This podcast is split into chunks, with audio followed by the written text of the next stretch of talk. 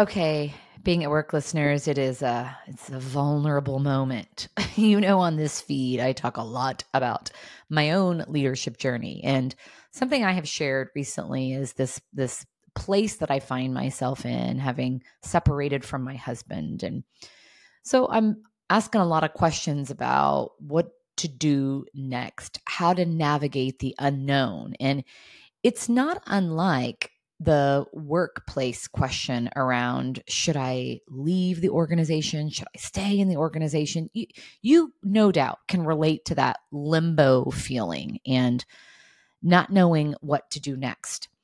So, a mantra that I have latched onto over the last few months is do the next best thing right now in this moment.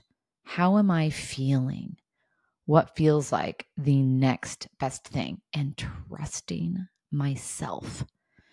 Because here's the thing that I absolutely believe if you are showing up with that open spirit and listening to you, I don't think you can make a bad decision. That's been my experience, anyways. So I came across recently this quote from from author Lori Deschene that really aligns so well, is so affirming to me and aligns so well with this perspective. She says, listen to this, this is so good. You don't have to have a perfect answer or a decision.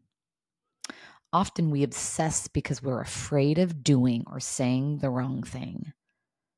But there is no right thing, only what feels right in this moment. And the best way to identify that is to take action and see how you feel, knowing you can learn and change direction at any time. I am a big freaking hell yes to that. yes. Doing what feels right in this moment. And you know what? Shutting out the noise of other opinions and other perspectives. Gosh, people can be so opinionated and oh gosh, and with the best intentions offer the best advice. But you know what? It doesn't matter if it doesn't feel good to you. Trust yourself. You are equipped with wisdom and insight. Trust that. What a great way to take care of yourself and ultimately each other.